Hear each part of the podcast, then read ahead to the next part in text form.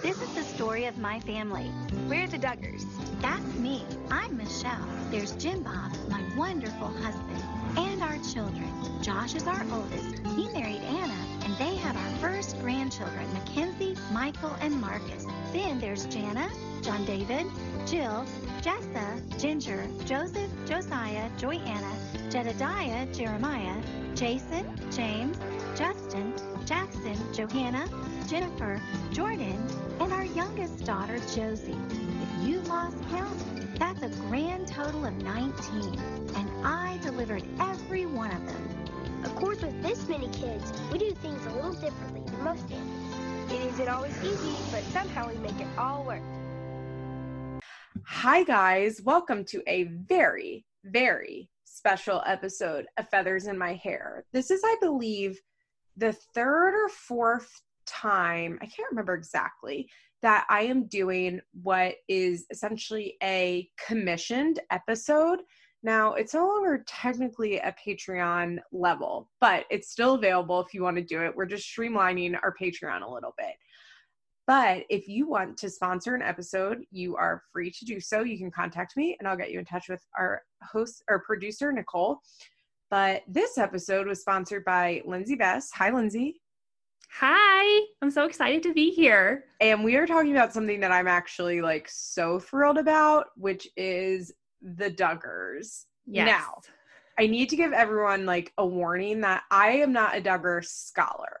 Am I interested in the Duggars? Yes. Have I been following the Duggars for 15 years? Of course. Do I keep up pretty regularly with the Duggars? Yes. And I like read the Duggars uh, Reddit. I, back in the day, would always read the Television Without Pity uh, Duggar forums. If you guys were big Television Without Pity heads like I was. Um, I've always like kept up with the Duggars, but I'm not a Duggar scholar. So if I misspeak or if I'm not sure or if I get something wrong, please, please forgive me. I know that I hate listening to things where somebody is like, I know all about it and they don't know shit.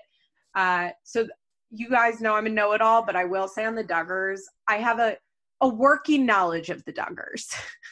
Well, I'll say this. As much as you know about Janelle, I feel like that's where my knowledge is, is with the Duggars. So, Perfect. um, so don't worry. I'll correct you if you're wrong. Um, Great. So how did let should we talk about before we get into anything? Oh, I will say that this episode is kind of there's so much Duggar content, and we kind of decided to base this episode, although who even knows if we will, around the book written by the four oldest girls growing up Duggars. Yes, I listened to this whole fucking book minus the last 26 minutes. Um, I did a real service for all of you, but I want to talk. Let's talk about like when we first met the Duggars. Like, how did you first meet the Duggars? okay, so this is really weird. So um, I'm Jewish, but I actually converted to Judaism. Love that. And um, my mother, or uh, no, actually, uh, just independently by myself. What? Uh, yes, it'll be So 10 years rare. this May. I know, I know. And my husband's not Jewish or anything. Oh I know. People are like, that's what? Incredible. I love. Oh my god, we're gonna have to like talk more about this at another time because I love that. Yeah. Yeah. Um yeah, I I I have like my short version of like basically that like I tell people, you know, they're like you're you converted why? And I'm like, "Oh, you know, cuz my soul was always Jewish, but I just wasn't raised Jewish." Um oh, so oh, I love that. yeah.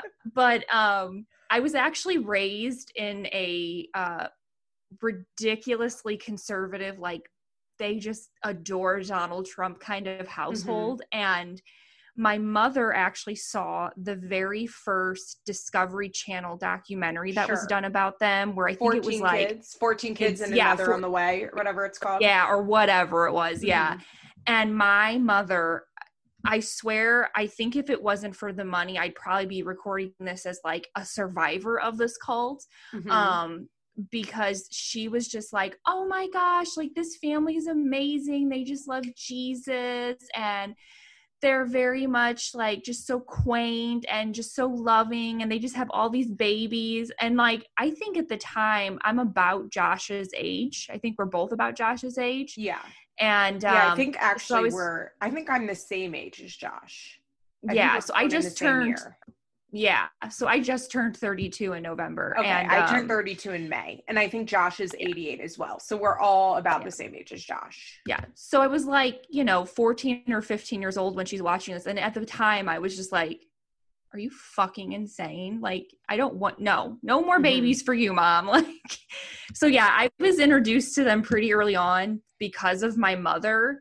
But I, when their show, um, like 19 Kids and Counting, or I guess it was like 17 Kids and Counting when it first came on TLC, Yeah.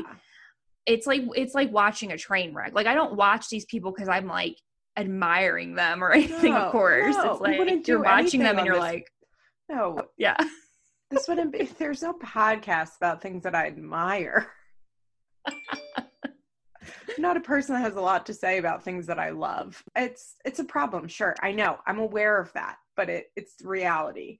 So don't worry. I- I'm also very pessimistic too. So I was like, yeah, I don't think I saw the original specials. Like I don't have a clear, clear memory of when I first started watching the Duggars, but I think it was when like 17 Kids and Counting came on. And Yeah. I remember at first being like, I don't know, I don't know, like I wasn't into it at all in like a positive way, but at this point I was watching like a lot of TLC and they used to play the Duggars all the time. They would just play like six episodes in a row. And I remember mm-hmm. a lot of talk of Josh and Anna, and like they were really the first like mainstream like quarters and not kissing till marriage. And I've always been a person that's uh, like skeptical of fundamentalism. yes, So- for sure. I think I started watching with just like a this is like dull background noise because it's like first of all, if you I don't know if anybody's watched a Duggar episode in a long time, but they're so fucking boring. Oh my god, like literally. Like I'm on the Pickles uh, Facebook Yeah. page, and that's what everyone's. They're just like, I don't even know why it's on. I don't know why I still watch it. It's the same thing. They're courting, they're getting married, they're having babies, rinse and repeat. You know, it's Yeah. It, it is like, and it's so whitewashed, and like, Mhm. it, it's just it, it makes it even more boring because TLC is so like yeah, you can talk about Jesus, but just like Heavenly Father, then there's like talking head noise over, and then they're like, Amen. Like they don't actually talk about their crazy prayers or anything. It's like, nope, nope, nope, nope. Not gonna have any of that going on. Uh, very, very much so. So I think that what the Duggars did so masterfully is that they really like managed to position themselves and present themselves as just like a regular Christian family at first. Like, yeah, we have a lot of kids, like we homeschool, but like we're no different. And then we kind of, we as in like me and people online, really started digging more and it came out that they were part of IB, IPLB, IBLP. Yeah, so it's the basic, uh, it's the Institute in Basic Life Principles. Yeah. Okay, yeah. And which is, we're going to call it Gothardism because I think that's an easier thing to say. Yeah, there's a lot of acronyms in this cult, a lot. Yeah. or and not acronyms, or initialisms, if you will. uh, I think that they were just like very, I mean, Mich- you know, Michelle and her ultra calm voice, and that were just good family values. And they were really clever about not, how do I want to phrase this? Because they were preaching, but they weren't um like putting down preaching, like hellfire preaching. Like they very, I mean, Jim Bob is a fucking genius, first of all. Um, Oh, and he was so smart that they didn't present a type of Christianity that was scary to the average viewer. You know, uh, it wasn't like they weren't on there being like, anyone who gets an abortion is a murderer and they're going to go to hell, or gay people are going to hell. Like they weren't Mhm. speaking like that. It was a very like positive Christianity that they presented.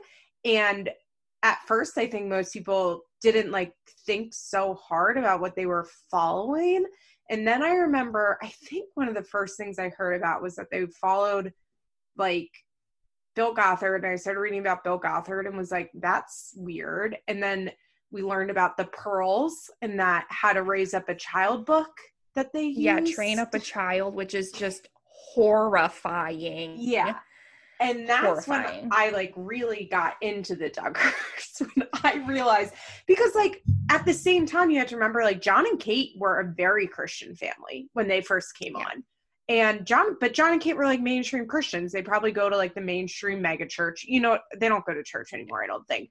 But at the time they were probably just going to like their mainstream like Lutheran or Baptist church, like very very much like normal Christians that I don't have a problem with. Like this, po- oh, excuse me, I just hiccup. This podcast isn't about like bashing Christianity. It's like looking at the fun, the specific fundamentalist sect that the Duggars are. Right. That they've done a pretty smart job of, even though they mention it and they are officially associated with, with not putting on the show so people don't realize what it is.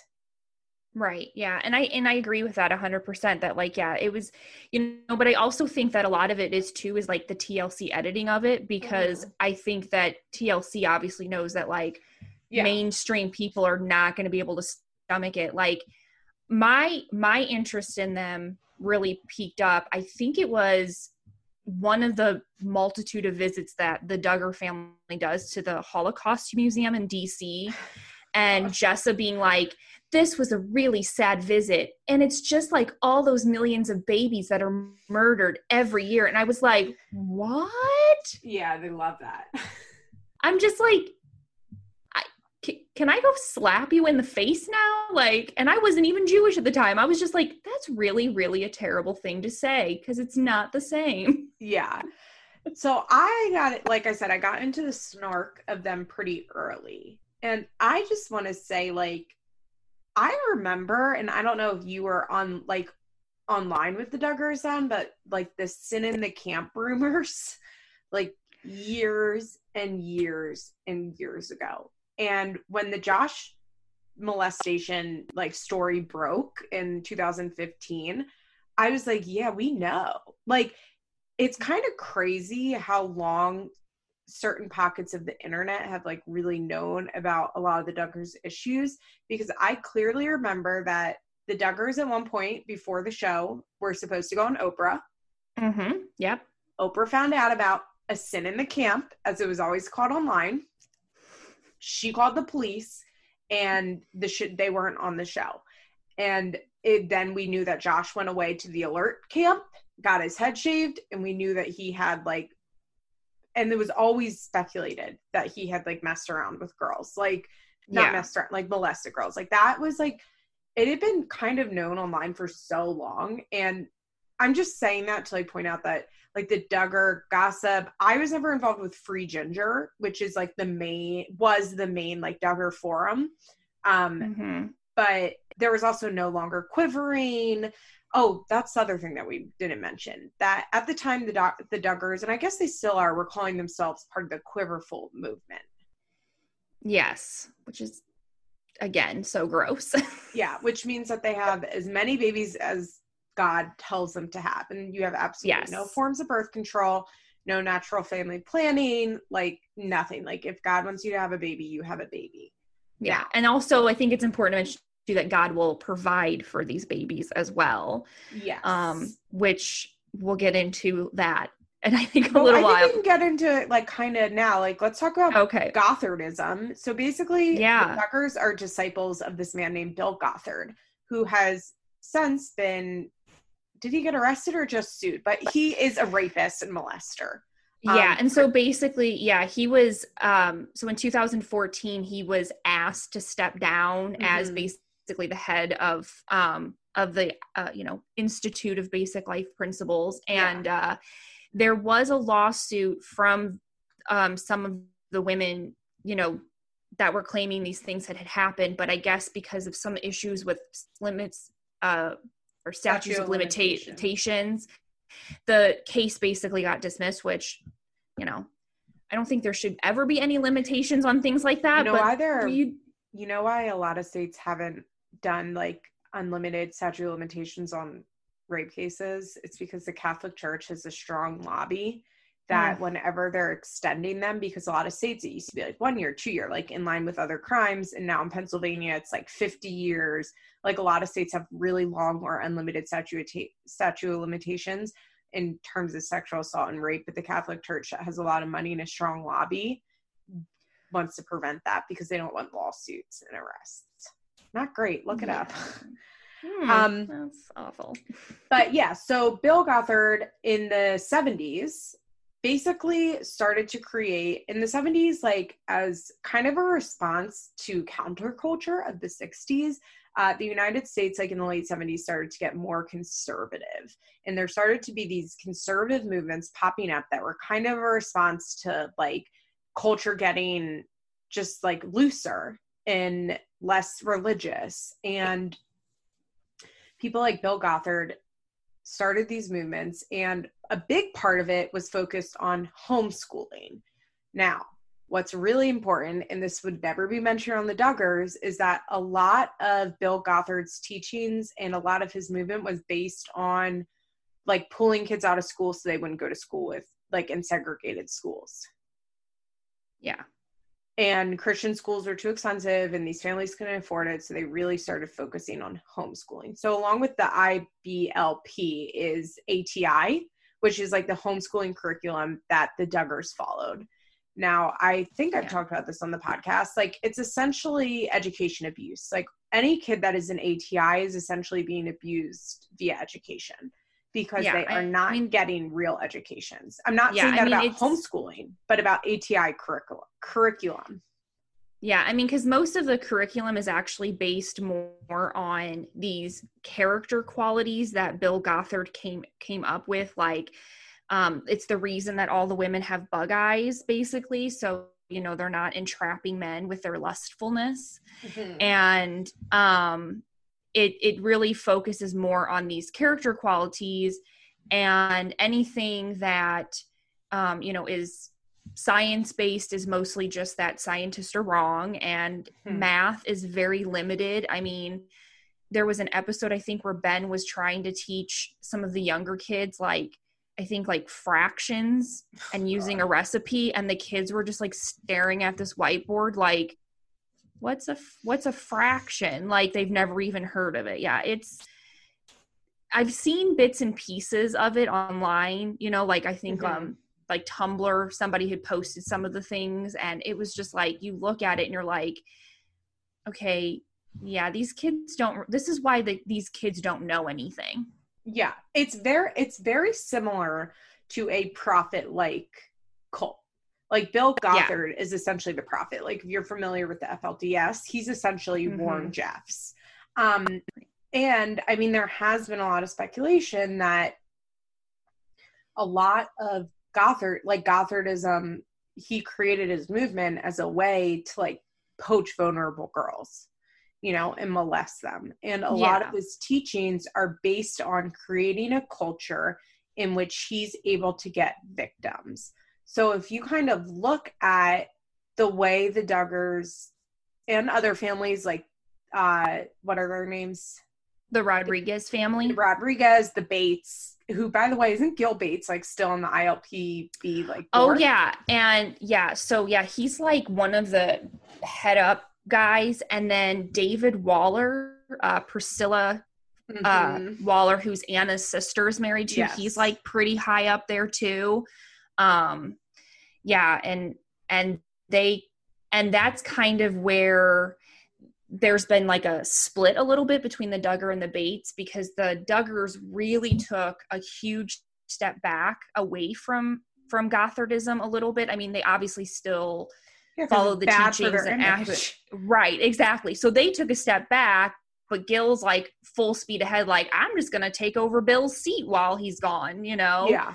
um yeah so so the bates family is still very much involved with with gothardism Yeah, and it Yeah. just creates like basically it the goal of it is it's a little different from like a traditional cult if you will because it doesn't have like a central base so much. Like yeah they have their headquarters but it really encourages families living all over the country and all over the world to follow them. It's not about living on communes. It's not about like attending the same church every week or every day. Um, it's really based on insular families where the father and husband holds 100% of the power.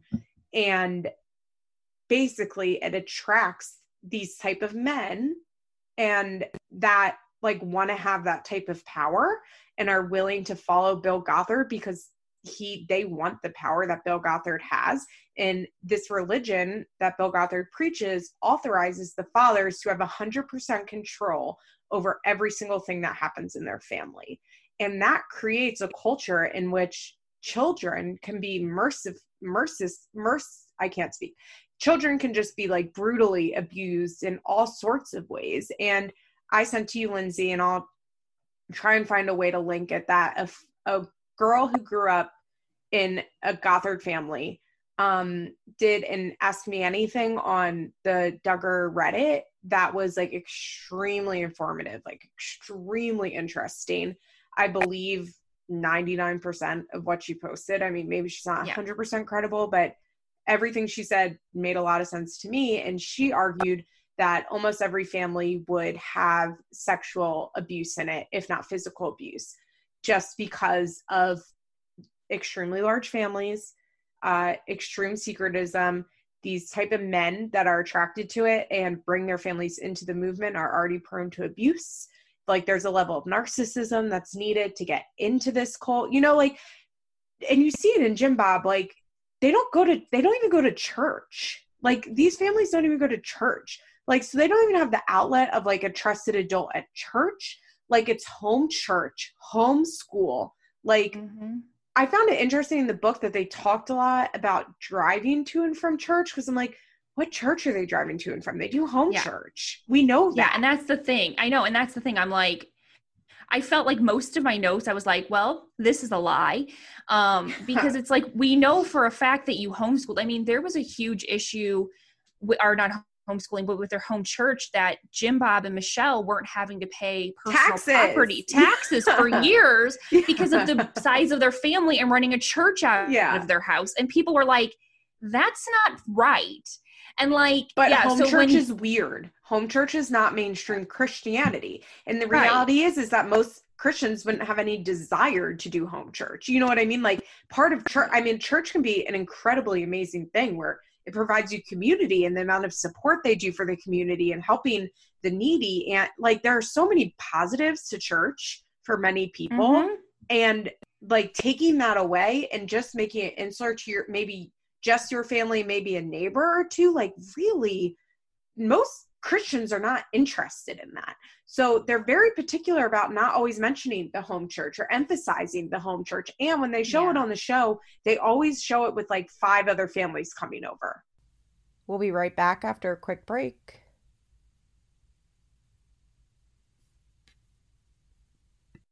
Right. And I also want to say too that I think that part of the reason, you know, with that um, AMA that we mm-hmm. had read was that I also think that these children are being raised like so sexually dysfunctional. Well, yeah. And they have no they have no boundaries. So yes. it's like of course these things are going to happen because yes, they're insular, there's there's literally nobody coming in uh, in the house as a stranger. But then you're also teaching them that like your body is sinful until the day you have a ring on your finger. Yes. And you're trying to teach this to a 13 year old boy. And it's like, mm, come on now. Also, I mean, just like, and you see this kind of in, a, I know, so I know in the Orthodox Jewish community, which is a community I'm a little more familiar with, they also have a really big issue with sexual abuse because you just have these like incredibly large families where you're, uh, like, so I know my best friend doesn't doesn't want to let her daughter she only has daughters and they're orthodox. And she doesn't like the idea of letting them sleep out because there are just so many older brothers around. Mm-hmm. um, and just these families where these people are incredibly sexually repressed and don't talk about anything and everything is totally off limits. And then you have 20 children in one home at right. various levels. And all it takes is one bad apple which is a disgusting way to describe a molester. But right you know what i mean? Like and it just it i mean and incest is first of all a huge problem in every walk of life basically. It's something that we don't talk about enough as a society but incest is very real it's very harmful and it happens a lot.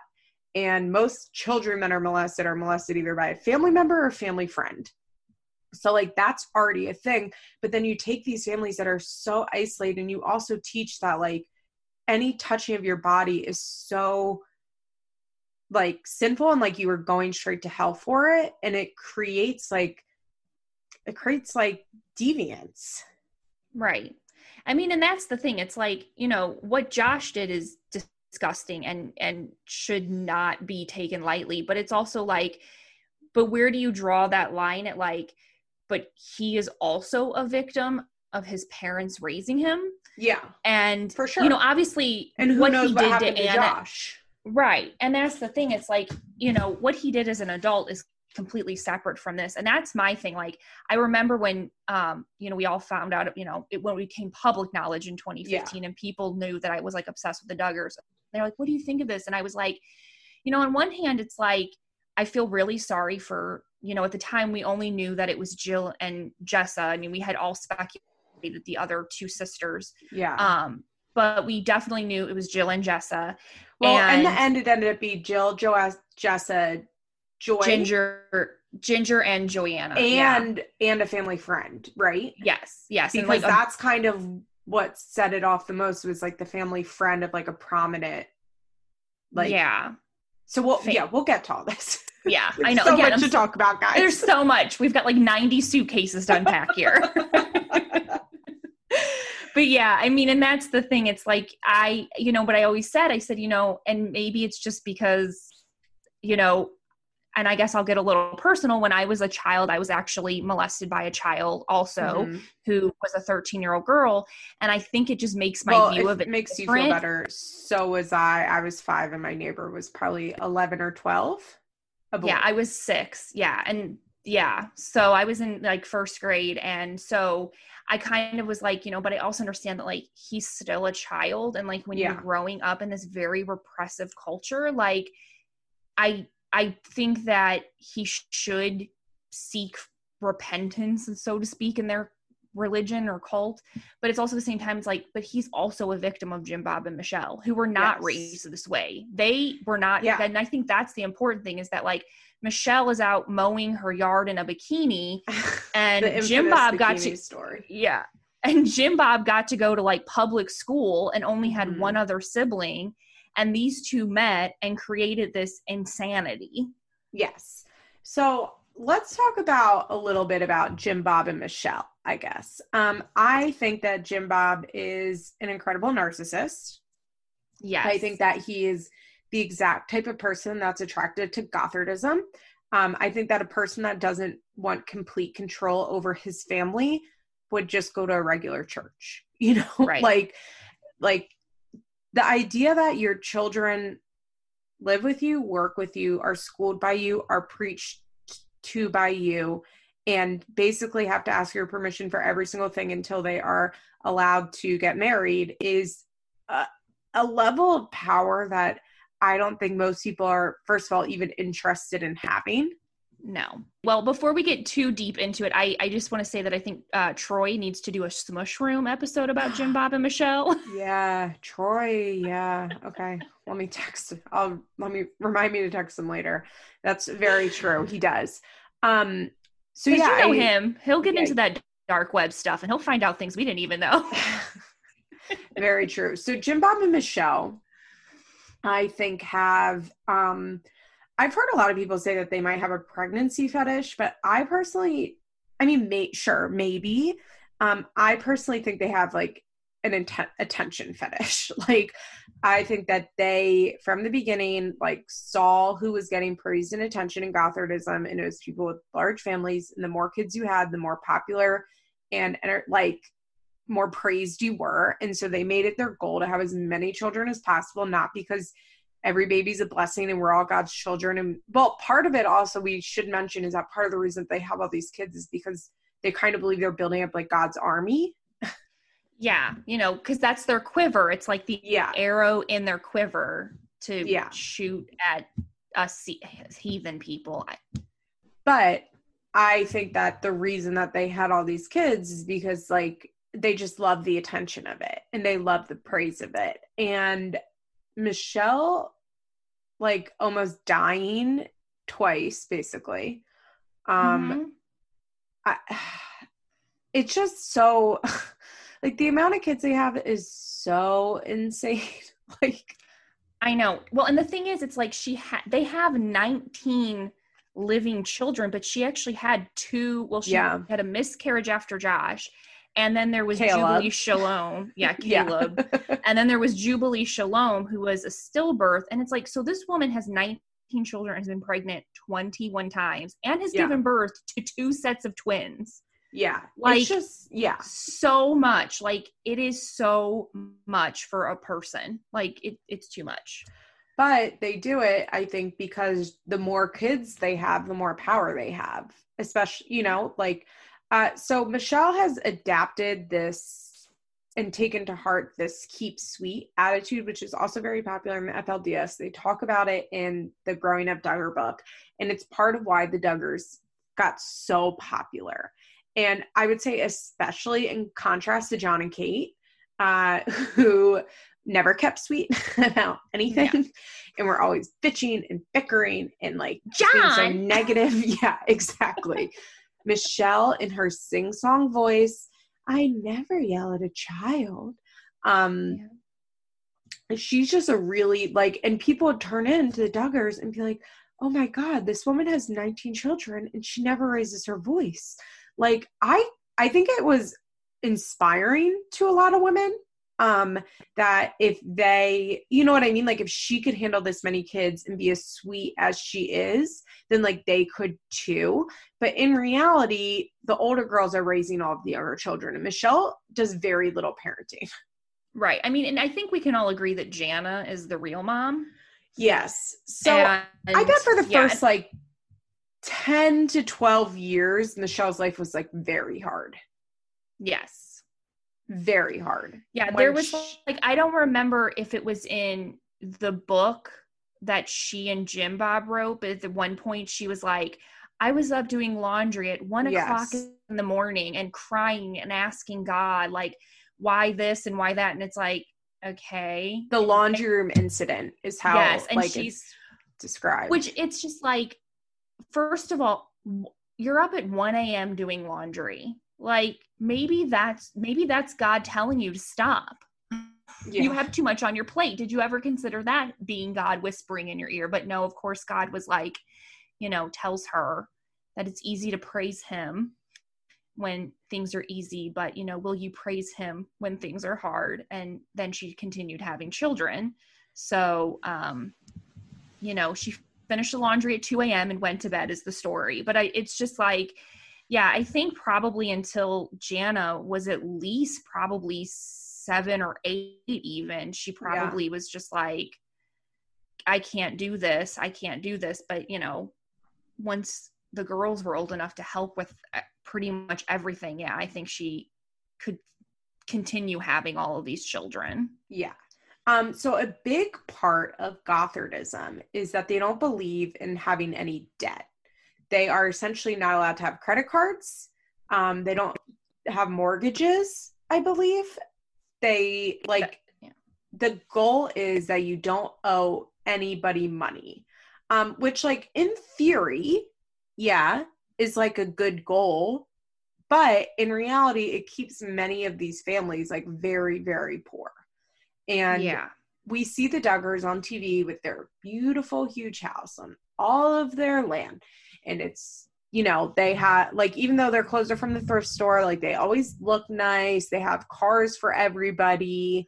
Uh, now they have planes. Like, we see all of this, but in reality, most families that are in this movement have a million kids and they can't afford to pay for any of them. And they live like in complete poverty. Yeah, and that's what I want. Yeah, and they're like that's the Rodrigues family. I think um so Jill Rodrigues is her name. She has an Instagram page, she has a Facebook page. I mean, if you really want to get into it, like that is really what Gothardism like re- like legitimately Or looks like for the, the everyday. Kellers, like Anna Yeah. grew up. Anna grew Right. up in a trailer, didn't she? Yes. Yeah, in Florida. Yeah. So, yeah. And um so but I mean that's really what these families look like is they have 6, 8, 12, 15 kids and they're living in a two bedroom single wide trailer or maybe if they're lucky a house that they inherit from a family member but it's still two or three bedrooms. And like one of the things that Jill Rodrigues had said when she had announced that she was pregnant with her 13th child was somebody was like how do your other children feel about you having another baby and she said oh they're happy to give up an extra chicken wing if it means another another baby from god Yeah. Exactly. and i'm like and her children are like rail thin um while i was reading this book i was also listening to um the turpin 13 book um audiobook which so many similarities between that and the duggars and stuff like that and it's just like one of those things where it's like they they don't have they don't they won't apply for any sort of food stamps or welfare or anything because they consider that also being in debt Mhm. and so these children oftentimes are literally being starved and a lot of medical neglect.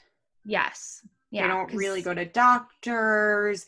Um, as we know from the Duggars, unassisted home births, as in not having like professional midwives that have been to midwifery school that are like nurse practitioners. Um, yeah we know that they have these really dangerous home births. I don't mean like I'm not anti home birth at all. Actually, my best friend had all her babies at home. Like I'm pro home birth if that's what you're into, but I'm pro like a professional midwife who has been to post grad. like right and yeah and not just not Jill like, Duggar. right as your 'cause, I mean, ble- bless her heart but it's like i mean she's put herself into really high risk at home Mhm. pregnancies i mean even more so than jessa who almost bled out with her first kid Yeah. and then i think also with ivy which is just like stop having them at home Yeah. um but jill it's like she basically she'll sit there and she's like oh i'm you know i'm a midwife and it's just like but you're actually not you're not a Yeah. midwife you just have seen people help others give birth and they're not even licensed and Mhm.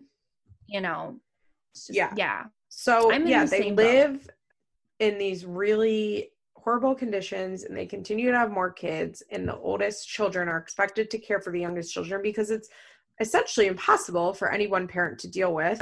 Um, also, a big part of it is that most don't work uh, in traditional jobs. They own their own businesses because they believe that it's like immoral to work for a non-Christian. right So that's why like all the Duggars own their own businesses, all the Bates own their own businesses. Like there are of course, you know what I mean? Like they mingle with people that have regular jobs, but like the core Gothardism is that like you're not supposed to be like a servant to a non-Christian.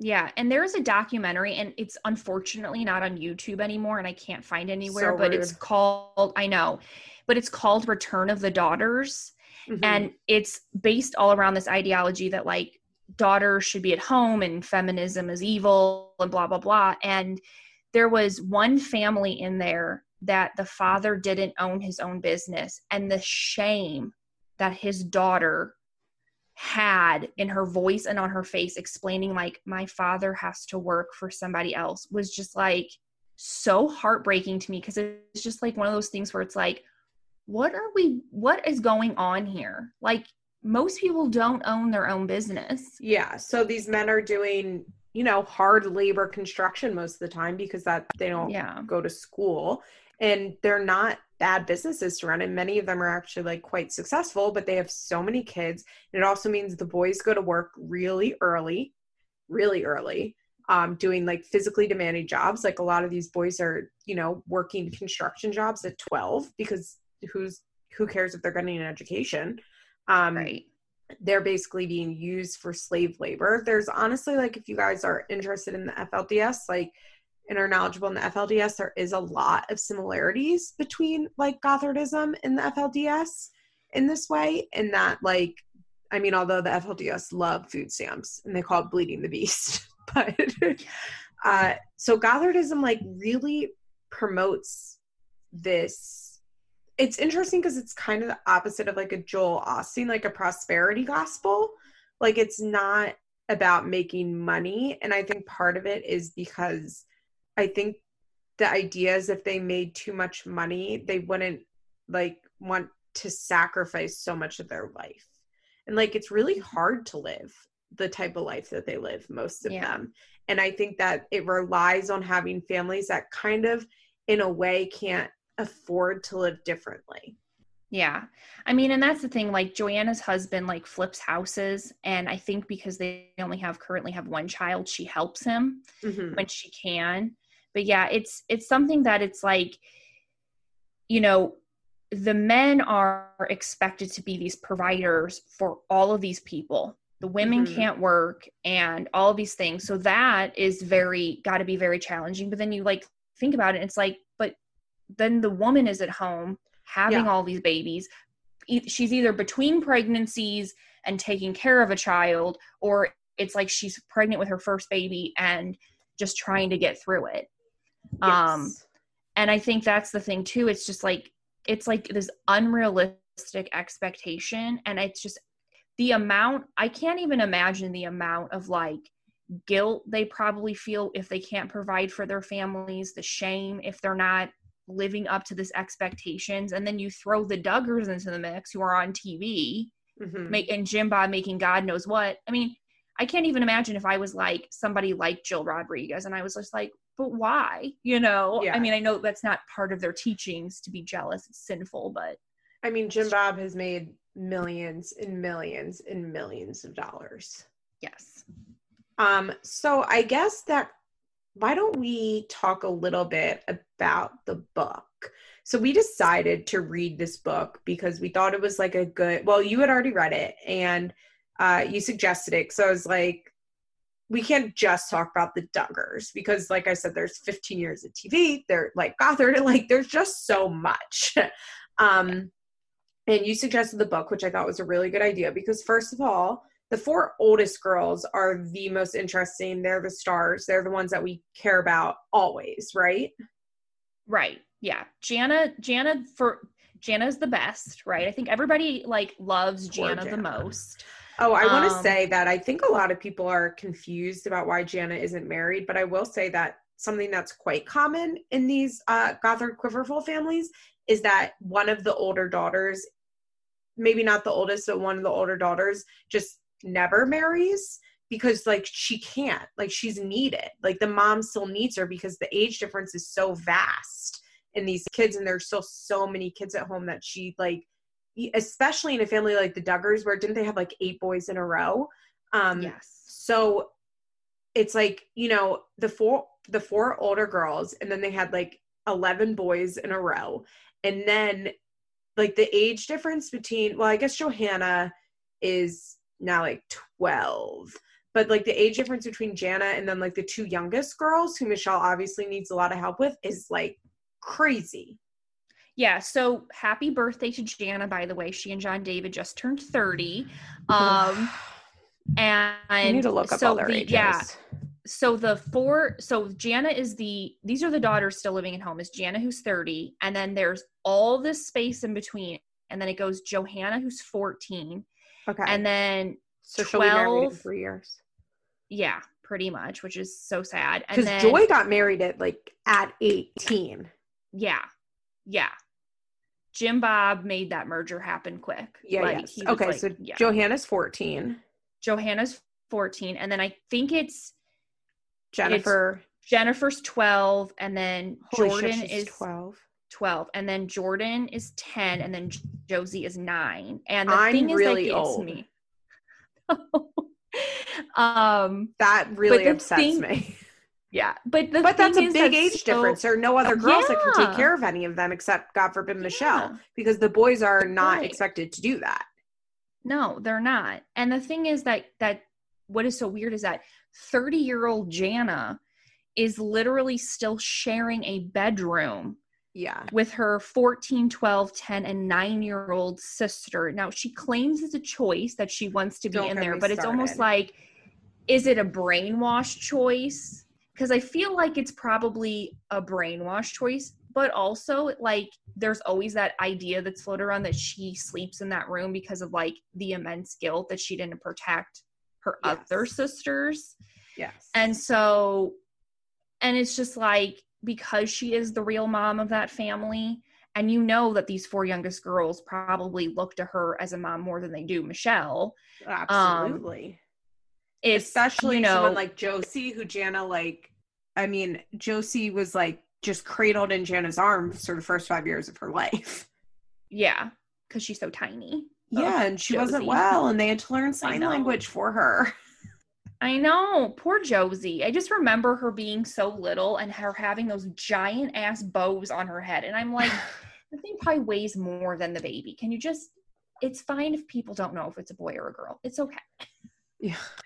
But True. yeah, but Jana, I know Jana, Jana, yeah, is definitely I think everybody's favorite. I personally think that there's a f- bunch of reasons she's not married. One, she's still needed at home. Two, I think that Jim Bob is gonna use that kind of as his hidden ace. Like when they when TLC is like, Smart. you know, Jim Bob, I just don't think there's another season of the show left. He's gonna be like, but Jana's courting. Yep. And not only will she be courting, she'll be courting s- some fucking widow with three kids or something because who else is there for her to marry that's in her age group because all the men that in her in her age group have been married off for 10 years Right.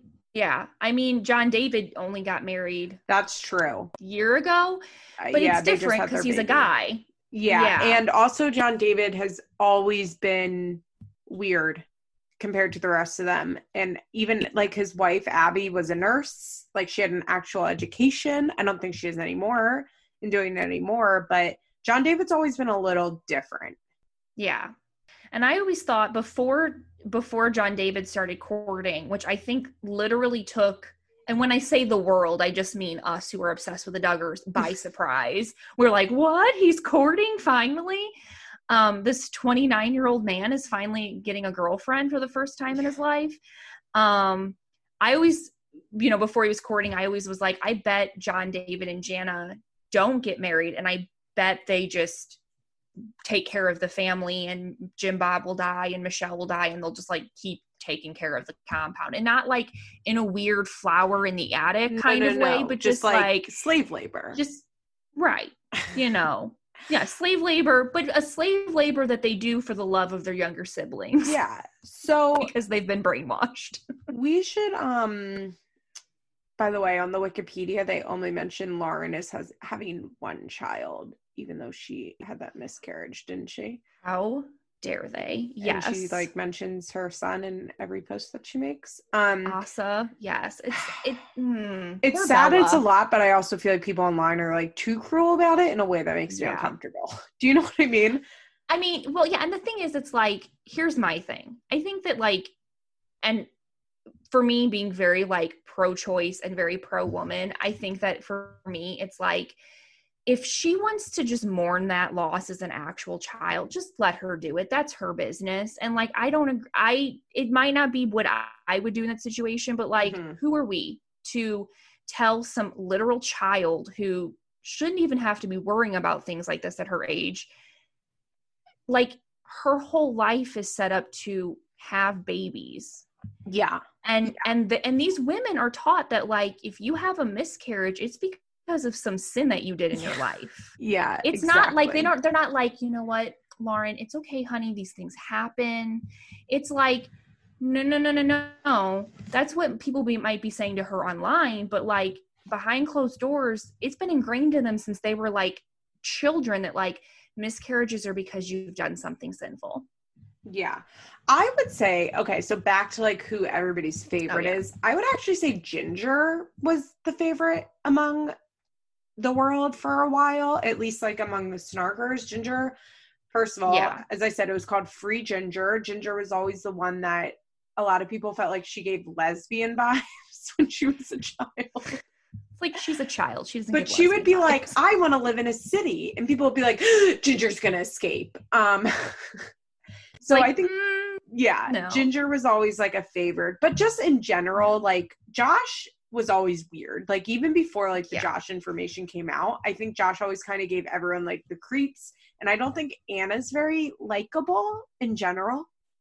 No, I think yeah, Anna is just so she's just so low energy and very just she doesn't she doesn't really do anything except have babies. And um I think that I think even after all these years when she was on TV, I think she never got used to like having a camera in her face and I think that it's it might have been one of those situations where it's like who knows how she is behind closed doors. I Yeah. highly doubt it's very different than what we see, but yeah, she Jana Jana Anna all the J names and they rhyme. Sorry.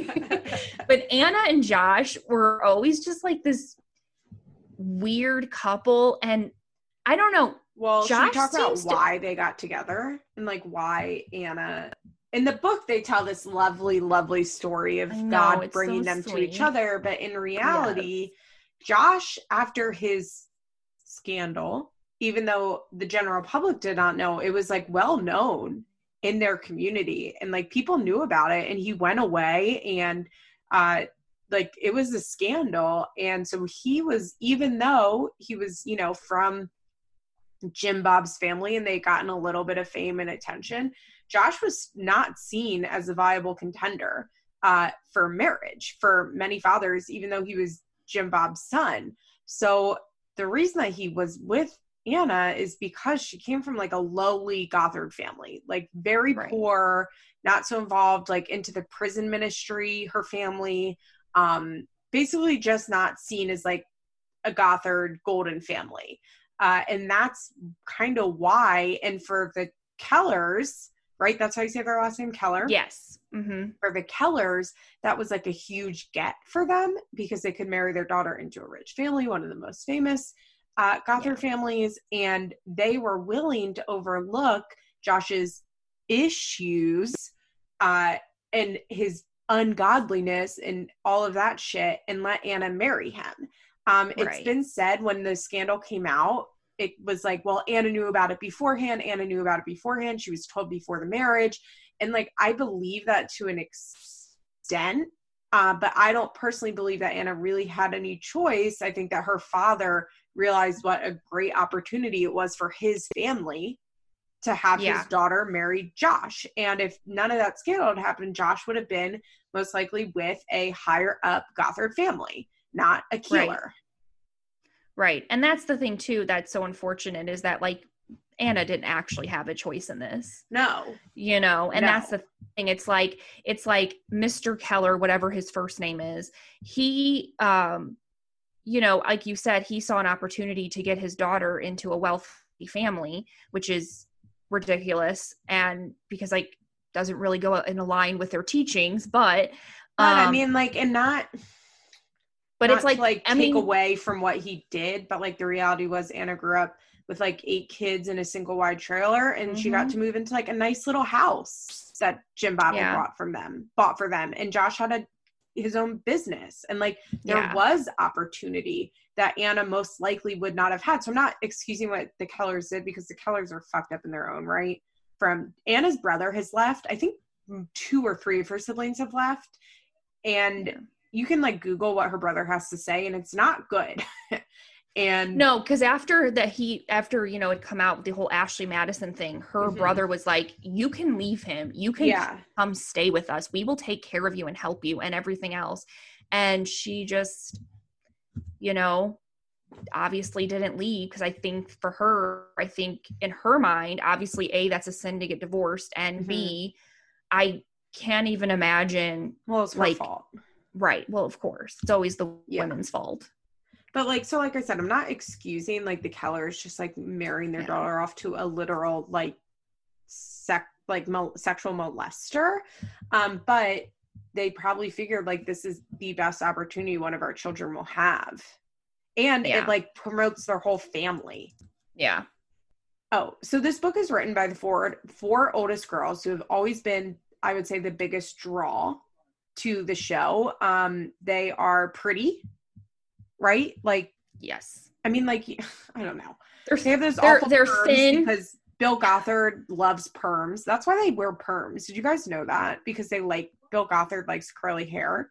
So here's the thing. Okay. So um it always creeps me out when women conform obviously to like one man's idea of beauty, but when I was reading about like the reasons that the girls have perms and dress the way they do because of Bill Gothard, it made me think of that the guy from the Moonlight Bunny Ranch who just died. Yeah, Who was, Dennis, like, obsessed- Yeah, who was like obsessed with Marilyn Monroe. So all the girls who wanted to be with him would like dye their hair blonde and have bobs and red fingernails. and that's and it just made me like think about that because I'm like, how do you not see the predatory nature in that? Like, ugh. Like so Yeah. yeah, they all have their home they're on the cover of the book, they all have their at home done perms. Correct. Um, and you know, they're not I don't know, like they're not beautiful, but they're pretty. Yeah. And like you said, they're thin because also Gothardism like hates fat people, by the way. Yeah. Oh, we should have mentioned that this episode is also sponsored by Weight Watchers. This book is fucking crazy with the plugs. There is an entire like three pages on Michelle doing Weight Watchers, specifically Weight Watchers. They Yeah. also many like they plug like a lot of websites. Like they write www.modestclothing.com. and please tell me you went to them. Please tell me. no, because, I was listening at work when Oh. they went to the mod when they said the modest clothing. I wasn't like by my computer. I was like up doing stuff. So I, of course, went to all of the websites because I am Mhm. diligent in my studies, and You're a true um, like. I am. I'm like I got to know my sources and my material. So one of the things that I absolutely loved was one of their websites uh, was for like modest swimwear, Mhm. and when you go on there, I swear it is if it is as if this website was made in 1994 and has not been updated since. Um, it has like two styles of swimsuits in like four different colors, and it reminded me of the swimwear women would wear in like the 1800s, where it was like full wool and like women would drown in them. Um, because they're so heavy and there's Yeah. just so much stuff. And I'm just like, just don't go to the beach. Just Yeah. don't. It just seems like it's too much. Um, so yeah, they are like in full burkas, basically at the beach. I will say because my best friend's Orthodox, she like doesn't wear traditional bathing suits, and like it's like keyed me into what they have. And let me tell you, like there's actually been a lot of development in like modest beachwear because people are scared of the sun now. so Right, like yeah. at Target, you can buy long sleeve bathing suits. And then what she does is she usually does like a long sleeve bathing suit top and then um like a like a really light material like maxi skirt, okay, yeah. like a really light material and the- or like not maxi because she doesn't need to go to her ankles, but like to her knee. Uh, that's like a very light jersey cotton, if you will. and like Mhm. that's what she does but i bet they even have like bathing suit skirts that you can buy now uh, that are like lightweight and because like i said people are like terrified of the sun yes. It's like none of, we're all like, oh, skin cancer is a thing. Let's not get that. Yeah. But yeah, that one website with the swimsuits was just like, I, I don't know. I always end up on like the weird, the weirdest things like on Wikipedia, like reading about stuff. And I just remember like reading about swimsuit history basically and like just seeing like the women in the 1800s. And I was like, just yeah, that's what it made me think of. And I was just like, don't, just don't go to the beach. It, it, it looks Well, more they- dangerous than it's worth. and they even say in the book like they basically don't like Yeah. um so the point of the book was to make money for jim bob first and foremost um so you know when the duggars got popular i don't know if people realize this but michelle and co started like making a lot of money kate gosselin also did this uh and it's still very much a thing that if you are the right type of reality tv famous you can make a lot of fucking money doing things like writing books and going on speaking tours.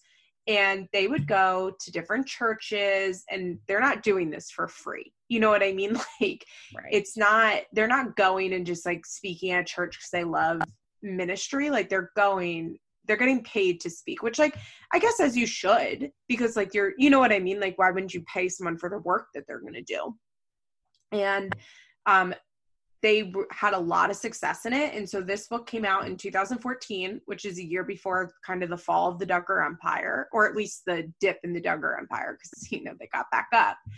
And obviously, at least in my opinion, this was like a total cash grab for Jim Bob. He probably made a decent amount of money and they probably got an advance that all went to Jim Bob because as Derick Dillard has let us know, the kids don't make a single cent off of anything public 19 kids and counting related um jim bob pockets all of the money which is fucking crazy and I know, and that's the thing because I'm I think I'm in agreement with a lot of people that I think uh, Jeremy Jinger's husband probably a hundred percent has a had some sort of their own contract where they're making their own money now. I mean, Um, I'm just- curious because how else can they afford to live in LA? Uh, Yeah. But I'm also not 100% sure because they're still in with Jim Bob. And I don't know if he would let, you know what I mean? Like, I just wonder, like, if Jim Bob would allow that. I don't know. Cause I mean, Jinger just posted a photo where she's like listening to Kanye's new album. So So I think also, oh, I just want to say, I think a lot of people have this idea that um oh but yeah but no they love kanye now. Don't you know that like Yeah. white republicans like fucking love that jesus is king album? It's sick. Uh although in the book they specifically say they don't like any christian music that's like put over contemporary rock music. Like they shut down christian contemporary music in this book. They're not a fan of it. Uh, like specifically are like you cannot put christian lyrics over rock. That's not acceptable which surprised me. I didn't realize that. But i think a lot of people have this idea that jinger has broken free because she dyed her hair and she was the first to wear pants and they live in los angeles. But i think what people miss is that she may have some more freedom but it's still like freedom allowed by her husband. Right, exactly. Like if Jeremy said to her tomorrow, I want you in prairie dresses, she would start wearing prairie dresses again. Yeah. Like like yeah, the fact that she's allowed to do what she does isn't because she's choosing it. it's because she's, she's allowed to by allowed to. yeah Right. and i think that that kind of gets lost by people who don't understand the particular sect of religion that they are and while i'm happy for her and that's great and i'm glad she's wearing pants but if you like notice she doesn't wear pants around the duggars uh Yeah. as opposed to jill who's just like her and derick are like so far off the island i don't know what's going on with them exactly but i think that jinger is like i i'm happy for her that she found a husband that like is cool with birth control and is cool with pants and is like obviously like letting her do her own thing and is into being famous like she is and that type Right. of thing it's not freedom like you or i or the listener would understand it to be it's that she kind of got lucky with a head of household Right. And the thing is, too, I mean, I actually find Jeremy to probably be one of the most narcissistic of all of the Yeah, husbands. he's just not an idiot and he knows that like you can't Yeah. be like a hardcore fundy and be famous Exactly. And I think that, I think Jeremy is trying to set his life up to sort of be like a Joel Osteen. Like, Yeah, that's what I think he envisions. A hundred percent. And he is, like I said, he's an idiot. He also grew up, I believe, going to Christian school. I think he's actually from like the next town over to me. Uh, he, Yeah. I know he is. So he's not from like a small town in Arkansas. You know what I mean? He played professional sports. He's quite worldly, and I think that he has like an acute understanding that like a woman dressed like Michelle uh, isn't going to be popular in an Instagram world. That's another thing about the Exactly, yeah. Duggars is that they still got popular when we were like watching quaint shows on TV Yeah. and not in a social media world. And like Jeremy wants to be pot like popular in a social media world, and he understands like he needs Jinger to have like nice hair and nice clothes. Right. And she, yeah, and that's the thing. And, and, you know, moving to Los Angeles, and I think they went to one of Kanye's Sunday services or whatever. I mean, it's only going to make him more supposedly relatable. Um, yeah. I had this feeling though when I saw them going there, I was like, I just feel like you knew Jeremy was like trying to Kanye's eye, and he probably was like, "We're gonna have this bro moment," and the next thing we're gonna be having dinner with him and Kim. Like that's what I just kept thinking. Like his wish was, he was like, Yeah, I'm oh, sure "Oh, it is. Kanye, look at me." I'm sure it is. So yeah, it's definitely interesting that Jinger has like gets this kind of like broken free billing. I think from the general public, but I think those of us that kind of have an understanding of like the head of household stuff are Yeah. more weary of it. Um so back to the book. Basically, they wrote this book because they are very popular and they've had a ton of success doing like speaking tours and Jim and Michelle had a book or two and this book is, I would say, the most insane thing about the book Growing Up Duggar is that these girls have almost had no experience at all. And every single lesson they teach is just like, and my parents say, an example of this. They don't have any personal um, experience almost whatsoever to provide to the reader. There's almost no personal insight. It's all a regurgitation of things their parents have told them, and they're not even trying to hide that. Right. And and what they're and what they're regurgitating from their parents is is their parents regurgitating Bible scripture to them. Yeah. So it's not even like, well, you know, you really shouldn't do that because when your father and I were younger, it's like, well, in 1 Corinthians 12, it says it's like Exactly. so yeah, they have no world experience whatsoever. And I I loved at the beginning of the book when and I think you even said so when they were like, you know, whether you're the girl who goes to church every Sunday or the girl covered in tattoos. And you're like, Oh, what oh, girl God, covered in tattoos are you talking to? No. Well, they specifically are talking to the girl covered in tattoos a Journey to the F- Journey to the Heart. Is that what it's called? Which uh, is yes. Okay. So in this book, they talk a lot about Journey to the Heart, which is a retreat that Jana works at and was, I believe, sent to a couple times. Yes. And Journey to the Heart is like essentially like conversion camp.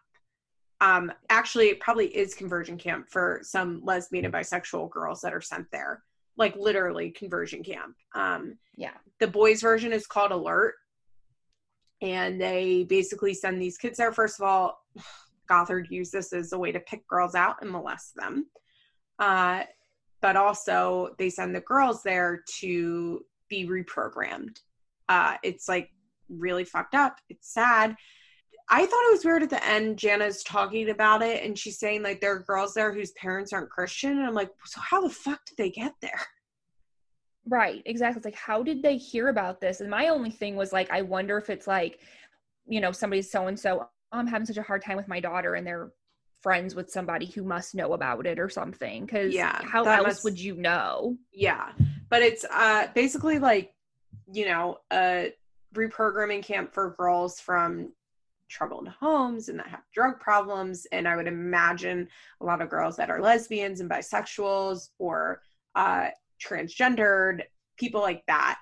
Uh they talk a lot about it's just so, like when you think about what they do with these type of things, then you hear Janice say like almost all the girls there had dads with anger issues. It's like so then their dads with anger issues force them to go to this retreat. Yeah. Yeah, and that was the one thing too, like when the they were talking about the one girl whose parents were divorced or something, and the Ugh. dad, I guess, was angry about it. And I was just like, and I just I kept getting the impression that the daughter who was reiterating this story about her parents being divorced sort of had to like make up for the fact that her parents weren't married anymore and be like the mom when she went and visited her dad and like Mhm. take on the responsibility of like being cheerful for him because you know he's an angry man and it's hard so you're a girl suck it Yeah. up like I will say one of the things that's kind of sad about this book is like hearing Jill, um, who was like, I think most people knew Jill was definitely like their golden child. Like she was the first girl married. They love, love, love Jill. She was the first one to have out of the girls to have a baby, right? She had her baby Yes. before Jessa. Um, Yeah. Jill was just like the golden child. And Jill, if you follow her now on social media, seems extremely depressed. Uh, she seems extremely isolated. Derick has gone on social media and said that she's not allowed to be at the Duggar house without asking permission first. Um, she's like not allowed to talk to her sisters unless Jim Bob is there. Like she has been really cut off from the family because Derick and Jim Bob had a big falling out over money. And it's just like, I, so I did read in the AMA that we were talking about earlier that sometimes the hardest falls in these movements are the ones that were true believers. And it's because when you like kind of start to wake up it's like such a crash. And i really think that that's probably what's happening with jill. And this person pointed out that someone like jessa who maybe like has kind of always been like go with the flow type of thing and like not Yeah. wasn't like so convicted from the heart and Jill has a husband that like fucking loves her and like is obsessed with her and lets her do like whatever she wants. Like Jessa kind of has the best setup and she actually like probably is their head of household because of just like how Ben's nature is. And Yeah. they just like kind of go along with what Jim, Jim Bob tells them and they're happy and content to do it. And I think that she Jessa is someone that's never given off like true conviction vibes. And that kind of leads for a happier life, I think, because you don't need everything to have an answer and you don't need Right. everything to be true.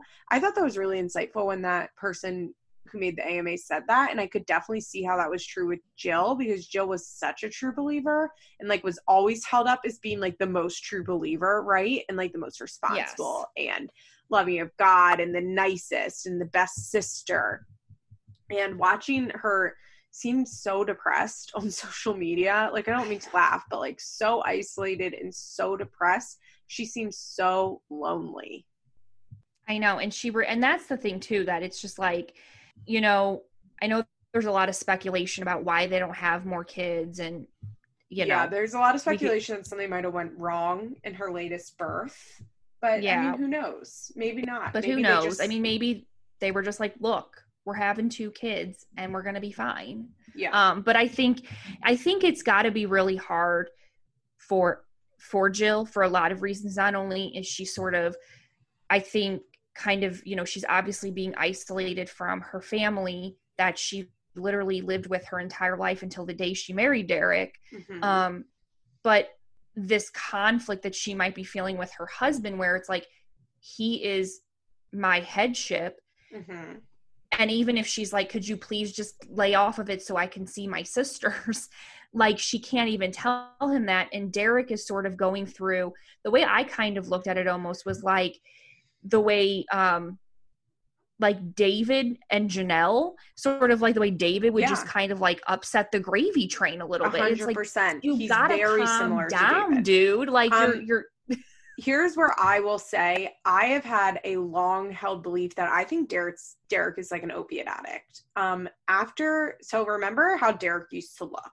I'm looking at the cover of Growing Up Duggars, and this version has like a, a picture from right after the first baby was born. I can't remember Israel. Is that his name? Is he? yes. Uh, Yeah.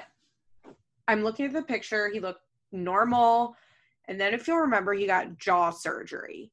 It was around the Mhm. time they did their Central American mission, where you can get certain opioids over the counter.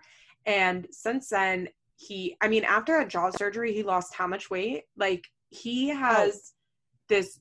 I like to me, it's such a telltale giveaway the way that somebody looks in their eyes and their cheekbones when they're abusing opioids. Like, is so obvious to me and like of course this is a hundred percent speculation but i just like have this feeling that derick is like an opioid addict Yeah.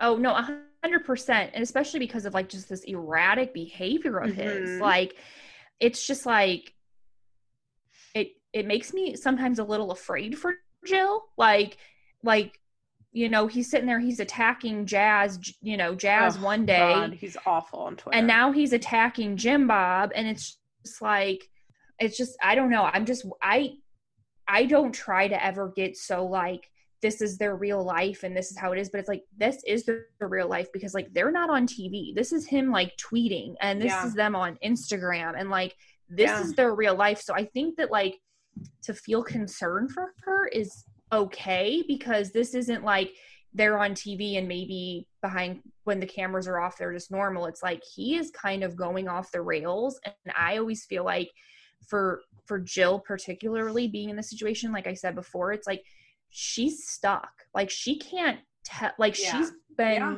programmed her whole life. Like you don't disagree with your husband. Correct. And I And wonder so- even if, like, I don't think she even could. I don't know. This is where I'm curious because we know that they're not allowed to get divorced, right? And we know they're not allowed to get, go against the head of the household, et cetera, et cetera. But Jim Bob is such a narcissist and he clearly hates Derick and had a major falling out with Derick. And I would imagine is pretty embarrassed by the falling out with Derick because courting is 100% based on the father believing that you are like godly enough to marry your daughter, right? Right. Right. So I wonder if Jim Bob's narcissism and his being the head of the household and his, you know, 100% discretion over anything he does and anything the family does, if he would let Jill come to him and leave Derick. Do you know what I'm saying? Like, I wonder. Oh yeah. I wonder if Jim Bob's narcissism there would override like what they have been preaching. Yeah. You know, and it's interesting that you say that because after what happened with Josh and Anna and him cheating, I always thought I was like, I wonder what Jim Bob would do if one of his daughters was married to somebody like Josh. Like, would he be like, that's too much for me to handle and you're going to ruin things for me and let them get divorced if he, like, if I don't know. Jeremy out in LA starts, you know, having Yeah. sex with a porn star or something, you know. And Jinger's like, I just want to come home, daddy. Yeah, no, I agree. It's a really, I think it's a very interesting question because I think that we know that Jim Bob pushes aside religion if it means that he can get his way and be better. And you know what I mean? And get money and not be publicly embarrassed. But Yeah. like, that would be a public decision he would have to make. And so, like, I wonder how he would navigate that. It will be interesting to see if that ever happens. Um, I personally think that maybe the youngest, maybe one of the youngest girls will leave, but I think in general, the Duggars have very, the Duggar children have very little incentive to defect uh, simply because they, one, have money, and two, like, are so famous. And in a way, I think that makes them have even less resources. yeah. Because everybody knows, like, like if Jinger was to try to get a job, I mean, in Los Angeles, people be like, don't you, don't you just like hate everyone that isn't like well, that you? just happened. She just got dropped. She got a collab with somebody and got dropped because everyone's like, "Are you fucking kidding me?" Like she was preaches. it the hate. donut place? Yeah, Was it the donuts, yeah, the yeah. phone nuts or whatever it Yeah. was? Yeah. They're like, And they were like, "We- no, I'm so sorry. We'll do better research next time. yeah." Uh, so back to this book. The whole point of the book is like what it's like to grow up with a Duggar, and these are our rules and why there are rules. And I will say, like, you know, I'm somebody that's involved in the 12 step program, which is, I mean, essentially based on Christian theology. And it's just like they take Jesus out of it to make it applicable to all of us. But like, it's not like all of the lessons in here are bad. You know what I mean? Like, they're Yeah. like, it's like because it's there are like a lot of the good parts of Christianity that are in this book as well, which of course now I can't think of off the top of my head. But like a lot, you know, it's like like the way that they have like co- some of their conflict resolution is like very smart and like the fact that they like talk things out and or at least what they're preaching is like it makes a lot of sense but also like to me i would say my biggest takeaway was like the saddest part to me i guess or the part that was most troubling um was their complete like non-allowance for anyone in their family to ever have any sort of anger was very Yes. troubling to me they Yeah. spent a lot a lot a lot a lot of time in this book talking about how they're essentially not allowed to be angry at one another ever or at anything and how they like avoid being angry at all times and that's so unhealthy and it's so unnatural and it creates like such repressed people Right. And every time, and again, because it's like what we know now and then reading this book it's like yes. when they constantly talk about forgiveness and not being angry i was just like josh josh josh josh like they're saying these things and they are being taught that they have to apply this to Mhm. josh mm-hmm. like and it's just like it makes my skin crawl yeah like they're they're just it is it's it's about like you said before that keep sweet mentality they Mhm. can't be angry um you know they just have this like everything's fine and everything will be fine Yeah. and you know just You know- look to the bright side. and they talk a lot about how like yelling is bad and like yeah like i agree with that. Like in an ideal like i uh, very much don't like yelling and like would love to like have a family that has no yelling um but it's like they're they equate like explosive outrage with anger. And they don't allow for like natural anger. Like you can be angry without like screaming at someone right. Like you're allowed to be angry and not like act out. And so it creates this like this totally unrealistic expectation that you like don't ever feel anger because what they're describing as anger is like explosive screaming on the top of their lungs. Yeah. And if they don't have they don't have any way of like differentiating the two. Yes. They, so they talk a lot, yes, about forgiveness, about anger and how you're never allowed to be angry and how you need to constantly be sweet and always helping a person because like that's if you're not like you're not showing that you're not like living godly. They talk a lot about courting, which for those of you who don't know is based on this book by this guy named Josh Harris, I believe his name is, and he Yeah. wrote a book called like I'm giving up dating or something. And courting was not a thing until like the 90s it just wasn't it just wasn't a thing. And then this book got super popular. And by the way in, like about six months ago i believe uh josh harris like announced he is getting a divorce he's no longer christian at all yeah Uh, and so- he feels terrible that he ever wrote that book yeah. Yeah but it's had like i mean eh, christian courting has had it, the book like revolutionized uh these gothard and conservative christian families. And basically the idea is that you absolutely do not ever date and that you only form relationships with the desire to get married and that all courting must be approved by your parents by your father really by your father. Right. your mom's not even involved in this. And that you basically get no say in it. And there is no romance. And you as we all know they do their christian side hug once they're engaged. And the main intent is to get married. And it is just so depressing reading what they like equate to like worldly dating is just like where do you even get this shit from I know. I the thing is that I just don't understand about it is that like they act like if you go on a date, you're just going out and having sex and you're gonna get pregnant. It's almost like it like the scene from Mean Girls where they're like, Uh, have wait, sex I and literally, they literally, I texted this to my friend today when I was listening to it. Um, what could be worse than having to tell your future husband that not only did you not wait, but you have a painful and potentially deadly STD? Sex outside of marriage causes destruction, disease, and death. because they were talking about specifically they which is surprising and actually kind of smart that they've foc- they've shifted away from like HIV and now they really were focusing on HPV and cervical cancer. Yeah. Now they did mention though that like the rock stars dying of AIDS. Um and I was just like at one point I'm trying to find it in my notes, but they had like talked about um they had talked about how like you know people like, like you know rock stars and singers have died of AIDS and I was just like so I actually was like oh well I wonder I wonder how many because I am morbid I wonder how many like well-known musicians have died of complications due to HIV and AIDS. Like And it was like and I was just like okay, so the average age was about 40 and there was like 57 known cases of musicians that I was like I've heard at least heard of them who have died from AIDS, but all of that was like at the peak of AIDS, like when Freddie Mercury died Yeah. and things like that.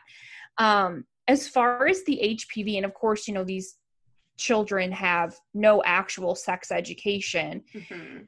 it's something like 0.007% of people who are actually diagnosed with HPV and get cervical cancer from it will die from it.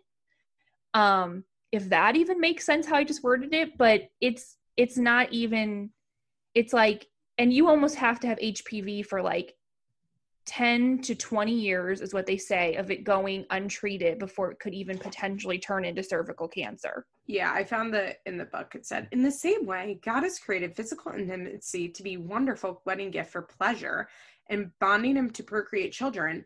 But if it is done prematurely or with multiple partners, the very thing that was created to bring joy can bring sexually transmitted diseases such as HIV, herpes, and human papillomavirus virus, Yeah. which can cause infertility, cervical cancer, and a life sentence of pain and suffering. What could be worse than having to tell your potential future husband that not only did you not wait, but that you also have a severely painful STD that he will likely get if he marries you? Physical intimacy in marriage is pure, wholesome, and beautiful. Outside of marriage, it spreads disease, death, and destruction. That's a crazy thing to say. and when I was reading it, I just kept thinking about Mean Girls. You'll have sex, I mean- you'll die and you'll get pregnant. it really is that. Uh, so they also talk. So did you notice in this chapter is even called your relationship with guys? I don't know if it was because I was listening to it, but they kept saying girls and guys, guys, guys, guys. It was such a weird, like it sounded so out of place because they speak very old fashioned.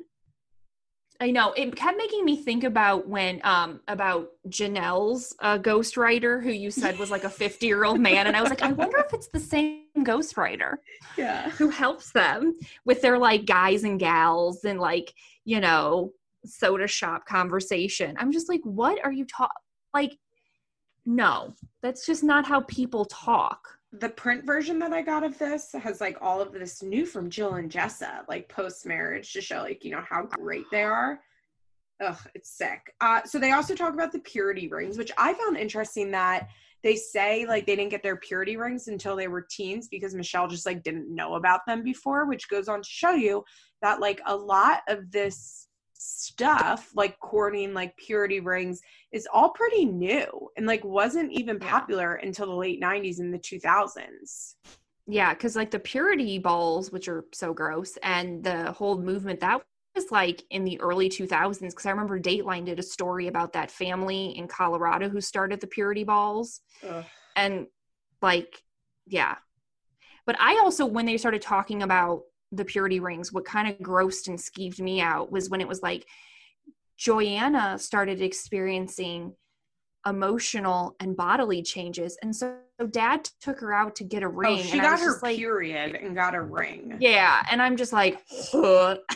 like, like it's just so gross. Like, can you imagine little like 12 or 13 year old Joy-Anna? It's like, mom and dad, I got my period. I guess it's time to get my purity ring. Like, it's so weird. Like, the last person I wanted to talk about my period with when I was a child was my father. Like, Yeah. ugh.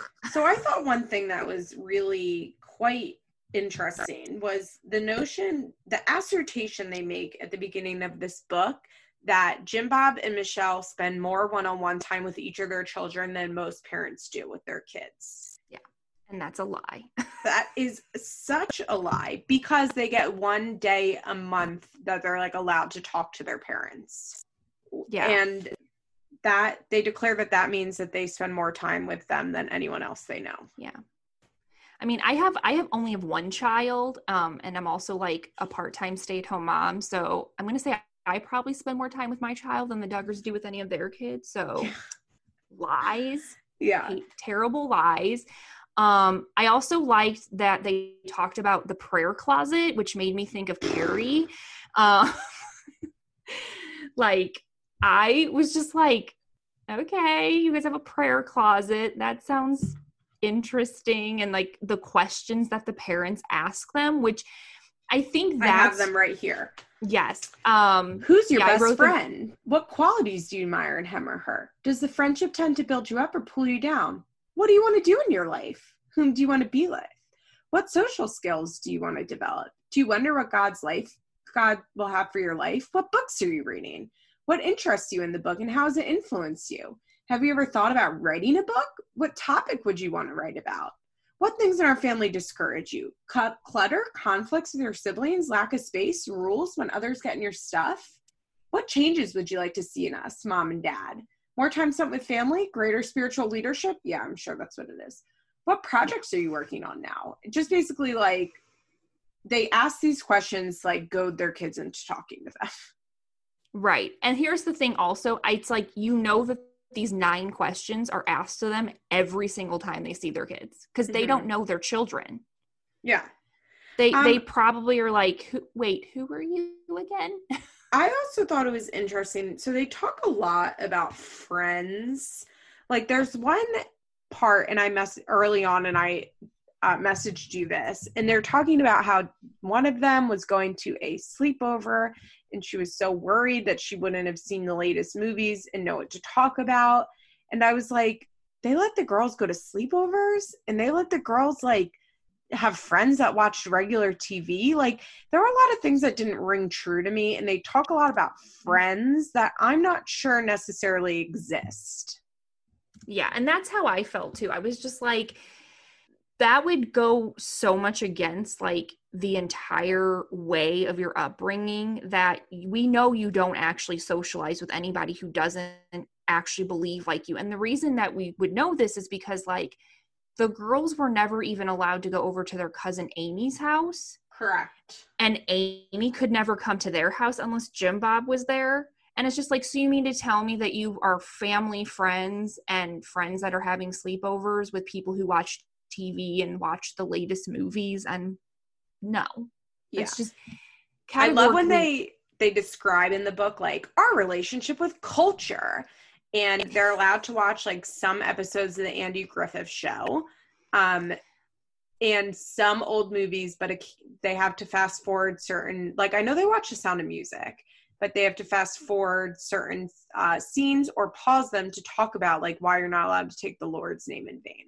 Yes, and I and I think also too when they were like um they might go on like a movie fast because you know movies show how like you're disrespectful to your parents and all of these like worldly influences coming in and and wanting to because they talk about how like it desensitizes you when you see it too much. Mm-hmm. Um, they also which did not particularly shout out those Christian movies that like Kirk, what's his face, Kirk, Kirk Cameron. Cameron. yeah, that yeah, that he like produces. yeah. Oh god, what's the name of them? It's like um, oh my god, isn't he like an airline pilot? And then it's like, like a rapture like the rapture yeah and then like ones. the apocalypse happens yeah. and yeah. yeah. i can't remember what they're called but so they like music but basically only classical music. They don't um they don't endorse any christian contemporary music because they think that rock music is very bad. They think that dancing is very wrong. They do not dance. Yeah no dancing. They don't drink. They don't smoke.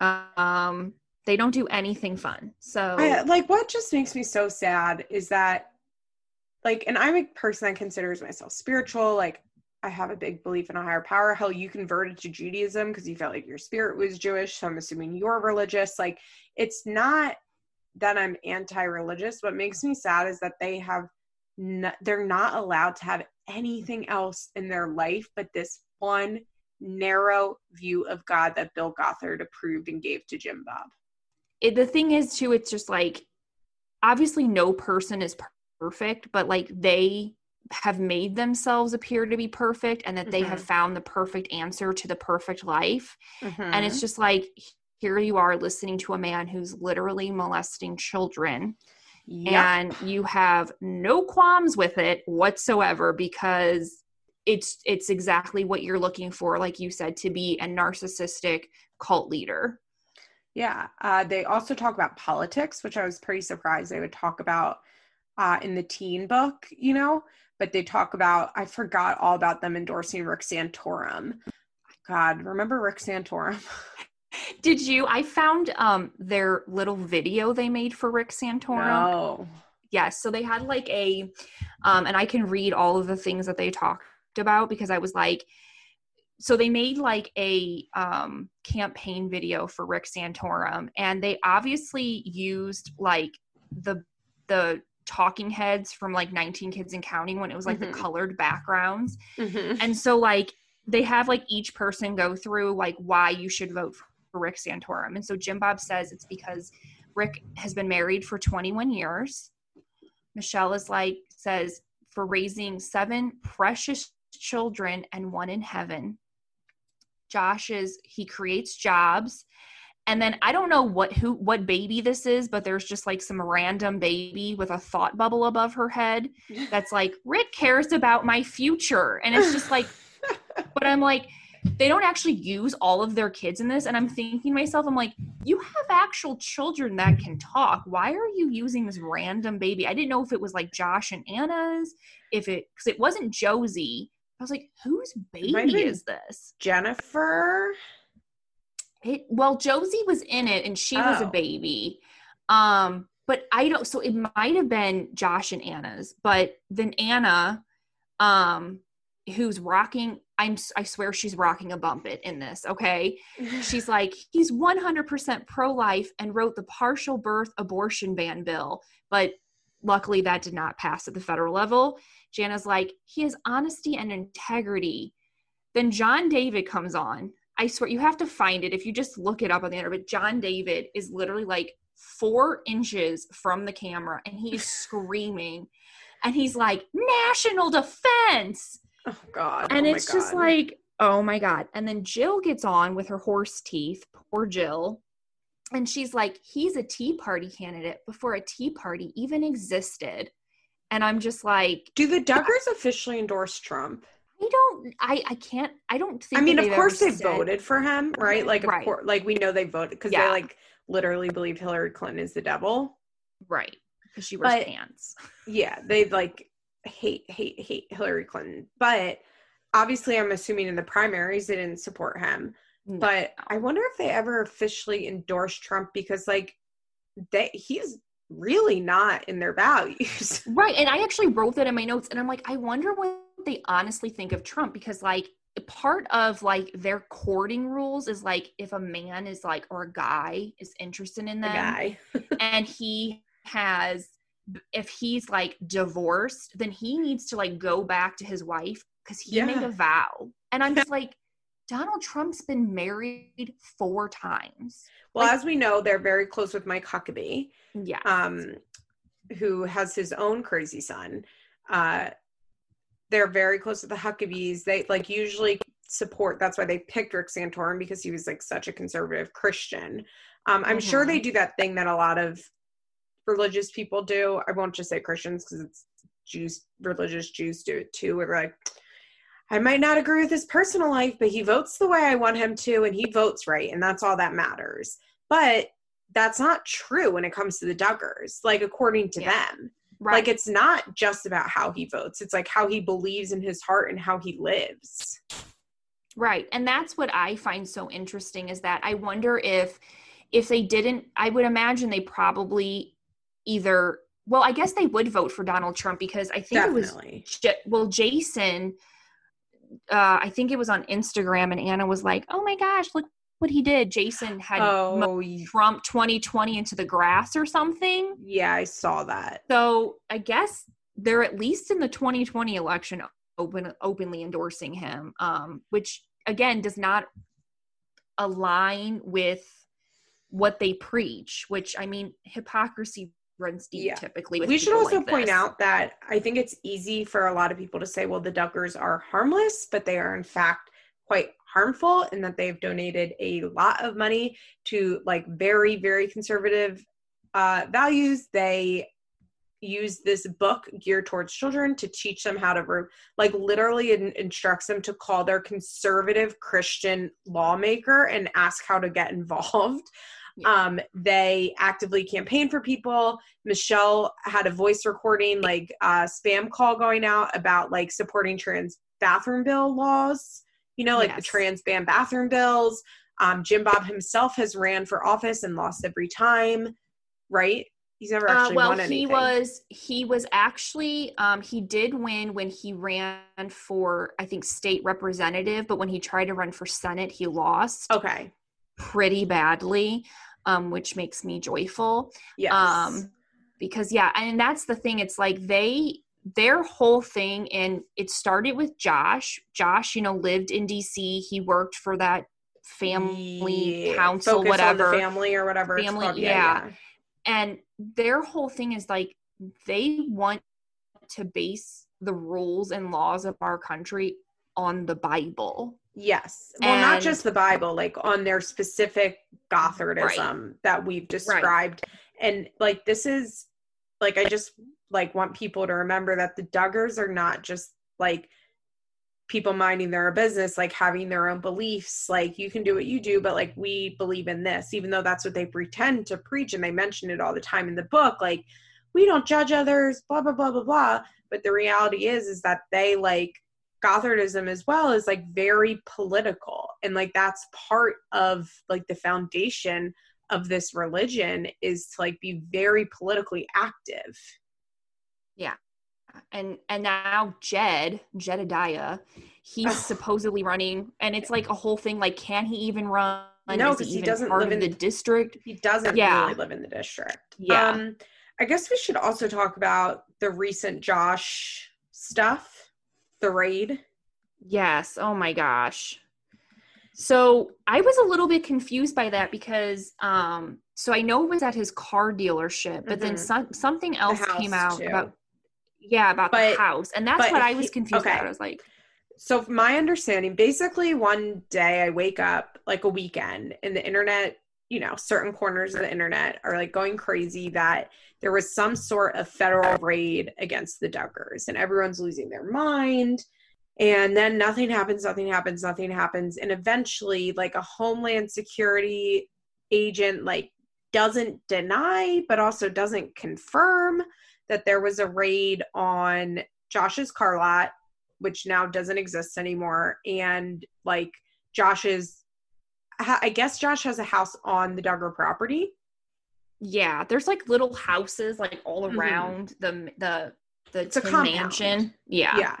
And the duggars came out and released a statement and we're like there were like jim bob and michelle and we're like just to clear up rumors like there was no raid by any federal agents on our home not like on our property. So homeland security is involved somehow but um nothing has come of it. I mean though some you know like some people get raided by the feds and nothing happens for two years. Like the feds take their time. Like they take a long time but also it's possible like literally nothing will happen. And who knows what it was even related to. Um i will say part of the duggar fandom that unnerves me and this is very similar to the teen mom fandom is that i think people were like overjoyed at the thought that josh was going to be caught with child porn because that was like the big Yeah. talk when it first happened yeah i remember that and i'm just like what no it's like No. people were thrilled at the thought that Josh was looking at child porn because it meant that they were right about Josh. And while I understand that, for me, it's like, no, no, it's a good thing if he wasn't arrested for child porn. Like, it's a good thing if Josh is not looking at child porn. Like, this is not something to celebrate. If that happens, like, there are very real victims involved in this.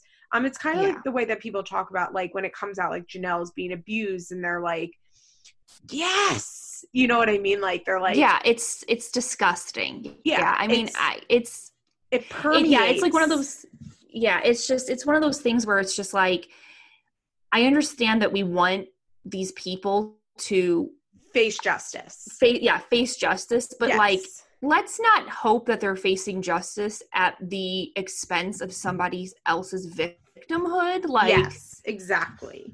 Exactly. It's like it's definitely like for me also like on the Doug the Duggar Reddit they call Josh sex pest like P E S T.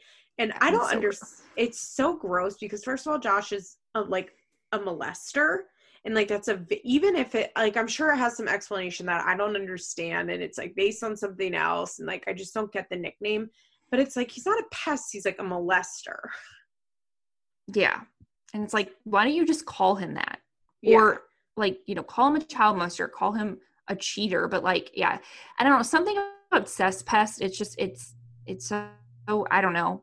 It's like I don't know. I just don't like the way it sounds. It's just like mm. yeah, I agree. So, what other part are there? Other parts of the book that you would like to talk about from your notes? Um. So I think one of the more interesting aspects was sort of like the requirements to court a Duggar. Sure, um, sure so like they have like these things and so i think it was when jinger might have been engaged to jeremy. Um it was revealed i think by ben that jim bob sends out like a 50 page questionnaire or something or 50 questions or something and ben was like yeah it took me like two months to fi- finish it and all these things but like they only had a few listed in the book um but it was just you know kind of the basic things being like does he believe in jesus and does he love god more than me. Um but i just thought it was just it's like when you're reading these it's just like um again it makes me think about josh a lot. It's like is he free of all harmful addictions such as pornography alcohol drugs immorality etc and i'm just like yeah, i read these things I- I, like, and it's just Josh like I just feel that? I know, and I just think I'm like poor Anna. It's like Jim Bob mm-hmm. has these like standards for his daughter, but he's just like, but the sons, it's like, eh. Like yeah. I know, I know it embarrassed Jim Bob, but it's like, I don't know. I was just like, oh, I Anna. thought of something I wanted to bring up. So, the the Duggar girls equate reading romance novels as oh, being yeah. the girl equivalent to porn. They said, although, it makes like, you lust for marriage. I'll be honest, the Duggars and I do share some beliefs about pornography, which is like it gives really unreal expectations and it can be dangerous yes. to forming minds. Like, I don't disagree with that, but they believe that anybody who looks at porn is a porn addict like if you look at porn one time in your life like you're addicted to porn according to the duggars and just like the way that they're like and for girls what's similar to porn is romance novels. And it's like but girls watch porn too. Yeah but we don't. We read romance novels and it makes us lust for marriage yeah i also I noticed was funny. absolutely no mention whatsoever of masturbation which i would assume if this was a boys book written for boys there would be a mention of it maybe not using that word. But absolutely no talk because I think they just assume that girls don't feel or like they repress it so deeply and like girls in that religion just like aren't allowed to feel that way and like it's acknowledged that boys do it and it's evil but it's not even talked about with girls. Yeah. Which is like I wonder again it's just like um my I actually have a brother-in-law who grew up Mormon and mm-hmm. my sister was telling me how like basically it's just like anytime you know things like those arousals come up like they just sit there and they just pray and they just pray and they pray and i so wonder sad. if like i know i wonder if it's like the same with like the girls um because you know they do they do mention in the book that they are thankful that god made them quote normal um oh, so they yeah. do have they do have feelings and urges for guys but you know it's just like that's some real asexuality slander I know. I'm they did like, say that. They're like glad that God made them normal with natural urges. Yeah. And I'm just like, so if you have these natural urges then and it's like, okay. So I guess you just sit there in your your room and you just pray and pray and pray and pray. Yeah, I think I was surprised by that romance bit because I mm-hmm. kind of thought that like they were into like those Christian movies that were like basically romance movies, but maybe they're not. Well, and it's probably one of those things where, like, you know, like even Hallmark movies would probably be considered scandalous for them because, well, they're not married and they're kissing under the mm-hmm. mistletoe. And I wonder if, like, the movies they do watch is specifically around, like, if people are kissing, their their the characters have to be married yeah you know or some context like that i don't know because i don't watch movies like that Same. I don't actually watch any movies. I just listen to you and Troy and Princess podcast. That's all I do. You know, I also don't watch that many movies. I'm like, I can watch like nine hours of a TV show, but I'm like a two hour movie. I don't know. I just watched The Ir- Irishman with my husband. That's the longest movie in the No, whole world. Don't, not don't recommend it. Don't Uh, it. I guess we should also talk about because we just like haven't really talked about it. Is like Josh did molest, I believe, five girls, four of his sisters, and a family friend, and it did become public. And in a way, it's very sad that it became public because these Mhm. girls were forced to go on TV and talk about being victims of sexual assault, which is horrific. Um, Yes. They did not have a choice in it. And Jill and Jessa, yeah, went on Megyn Kelly and had to have a Mhm. fucking sit down interview about it. And then after the show got canceled and Jim Bob managed to his weasel his way onto a new show, Counting On, even though he's not technically on it. Oh, um, he's slowly making. yeah, him now he is. keep popping up. Yeah, Yeah, yeah, yeah. but I mean, they're executive producers on it. Like they're the ones Mhm. getting paid. Um, but they get, you know, the whole first episode or two of Counting On is talking about being victims and how they had no choice in it. And it's really one of those things that's like, it's so awful that they were outed, but at the same time, like, imagine if they hadn't been Mhm. and like the Duggars were still allowed to be the Duggars that they were with only like freaks like me who like know about sin in the camp like Yeah. knowing you know what I mean it's it's such a Yeah. weird and it goes back to what I was talking about like rooting for like these people to get justice at the expense of victims um it Mhm. really goes back to that it's really sad that these girls were like forced to be outed as victims and basically forced to go on TV and talk about how they forgive him and love him, only to have him come out with the Ashley Madison stuff shortly later. Um, and talk about how he's addicted to pornography and oh, Josh is so fucked up, and Anna just continuing to have babies with him. It's it's actually quite scary because their oldest daughter is what ten now. Yes, yeah, she's yeah ten. Ugh. because yeah i know and that's the thing that it's that is so you know obviously jim bob i think he knew like okay jill and jessa are already married but we didn't actually know that jinger and joy-anna were the other two victims until after they were married. And then the four of them sued in touch weekly i think is what it was which i think the case ended up getting dismissed. Um but yeah i think that it's i i remember watching the megyn kelly thing probably the only time i actually ever watched fox news in my life. Mm. And i just remember jill crying and being like you know we dealt with this as a family and now we feel like we're being victimized again. And i was just like oh, should i be watching this? And Yeah, i felt which is guilty. Like i was awful, but I also am like, you did not deal with this as a family. Like, please. Please. Right. I mean, they the the Megyn Kelly interview, they're like, you know, we took him to the authorities, which was a family friend who was a police officer who ended up going to prison for child pornography himself. And they um, only took him to the authorities because the family friend's father, like the the victim that Yeah. was not a family member, like forced them to. Yeah. And then it ended up being like he was sent out of the home and they made it sound like he was sent to, you know, some actual counseling place and he was like sent to alert and then flipped houses over the summer with somebody. And it's like so he didn't really suffer any sort of tangible consequences for what happened. And again, there's um you know the the homeschooling program that they used actually has like portions where it talks about dealing with things like this which is should tell you something that like if it's in the curriculum how often is it happening that you need Mhm. to like this is how we handle this. Um and it's very victim blaming. It's very like what sins have you committed to allow this into your life? Yeah. And what you know how are you going to forgive the person that's transgressed against you? And you're just like and you think about this and joy-anna was six years old when this happened Mhm. and you think about like placing that much blame on a six year old and you're just like I don't know. I mean, again, they're taught to be constantly sweet. They can't be bitter. They can't be angry. They have to forgive.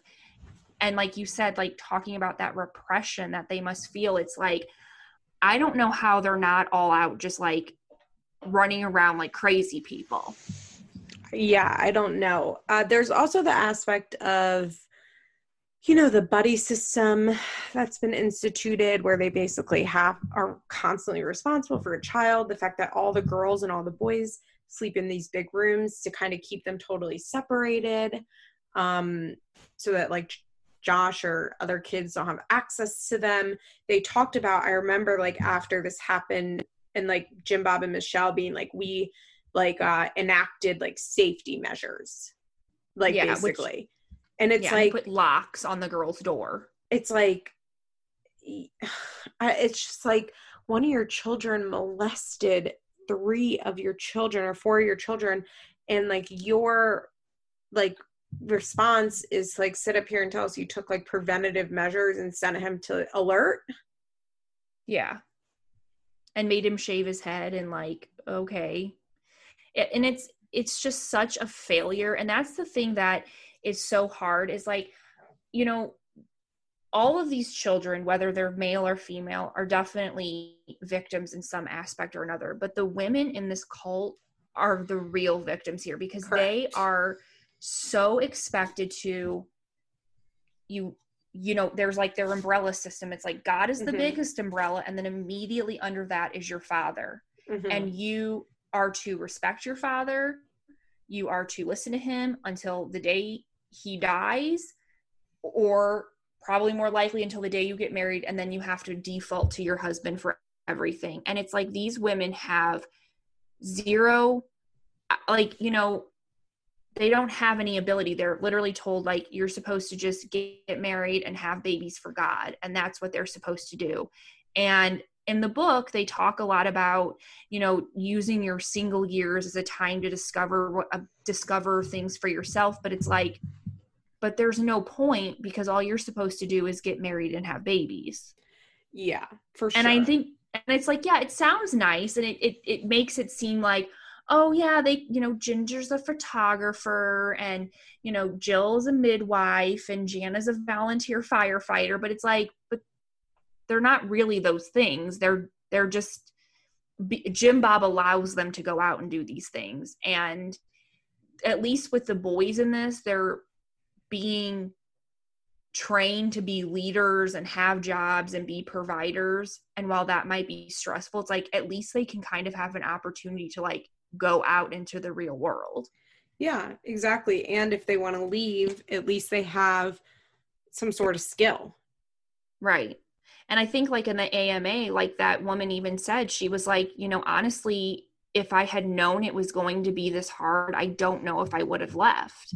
Yeah. And that is so i think to me that's what spoke to me the most was just that that is how basically stunted girls and women in this Mhm. organization are that they are a hundred percent reliant on men to do everything for them Yeah. Oh, the Duggars are so fascinating. They're so we could literally like make this a 20 part series. I'm actually surprised there aren't really Duggar podcasts. maybe i'll make one maybe i You should, You should make a Duggar podcast. You could go back and do like a I don't know. There's just so much content. They're so interesting in that like horrific way. And I have just loved talking about it so much. Do you have any final thoughts? Um, my final thought, I guess it would just be, uh, be content, be sweet, say your prayers. I'm a true convert now. Um, you'll be seeing me. I'm changing my name. Uh, no, I was listening to um like in my headphones, I was listening to the audiobook and I was like, Am I being converted? Like this is scary. yeah, you're like, I'm just, I'm a true believer now. Praise Jesus and all of his, all of his goodness. Ah, jeez. No, but I just I guess my final thought is like it's just important to remember that the Duggars are not harmless and that when talking about them, it we're not talking about Christianity. You know what I mean? Like I'm not talking about mainstream Christianity. I'm not even talking about a Joel Osteen type of Christianity. I'm talking about Gothardism, which is a very, very specific cult. And I just hope that everybody understands that, that like, I'm not, I'm true, like I said, like I'm truly, we're truly barely talking about Christianity because even though they claim, they say they're Christians, like their Christianity is so specific to their belief that it's like it has nothing to do with like most of the listeners that are Christian, probably. Yeah. And that's the thing, yeah, too. It's just like, it's not, this is literally a cult. Like, yeah, it's a cult. And uh, it's a fascinating, scary look into really what I think a lot of like conservative Republicans, whatever you want to call them, want this country to look like. And uh, correct. It's terrifying. And don't forget when you bend over to make sure that you lift the top of your shirt. Yes. They don't like specifically mentioned to do that in the book. I don't recommend the book, by the way. In case anybody's wondering, it's not very interesting. Like it's interesting enough, but in my opinion, it's not like holy shit that they're so weird that you have to read this because you know sometimes you read something and it's like it's interesting because they're so weird. Like the they're it's not even like that. It's just mostly boring. Yeah. It is boring. It's like 256 pages and it's it is it's really boring. The only thing that I think helped me get through it was just knowing how weird they actually are. Yeah. And Oh, oh, what we forgot to say. Um the one other point I wanted to make was that this book really gets across like how like totally in control Jim Bob is. Uh, this whole book is about like listening to every single thing your parents say, no matter what. And they they do say at one point in the book that um, you have accepting the unchangeables in your life, which is your gender, parents, and siblings. Yeah. Um, so you know, um, which is just like again that whole idea that like you can't question anything and you should just accept your parents and they know what's best for you and yeah agreed okay crazy. lindsay do you want to plug any social media um well i have instagram um, I mostly post photographs of my daughters. So if you're not into looking at other people's kids, it's probably not for you. Um, but if you want to follow me on Instagram, you can. It's Lindy, L I N D Y L E L L E B's B E S. Um, other than that, I don't really have any other social media. Well, I'm on Facebook, you. but we're Facebook friends, aren't we? We are Facebook friends. Yeah, and you have I don't really, really use Facebook. You have a really cute little daughter.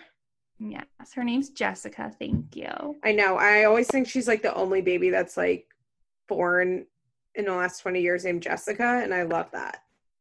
It's so interesting too because um, we're friends with a family who their little girl is named Lindsay. So, which I'm like, it's weird seeing a three year old Lindsay running around, and I'm like, just, okay. I, I, I will say you are doing the Lord's work. Um, if not for you, who who would do it? Who would do it? okay, well, thanks so much, and I will Thank you. talk to you guys again soon. Bye. Bye. This has been an episode of Feathers in My Hair, an Emotionally Broken Psycho's Patreon exclusive. Executive producers Molly McAleer and Liz Bentley. Produced by Nicole Matthews. Special thanks to Sarah DiGiovanna for our logo. Head on over to our Patreon page for more rewards. www.patreon.com slash ebpsycho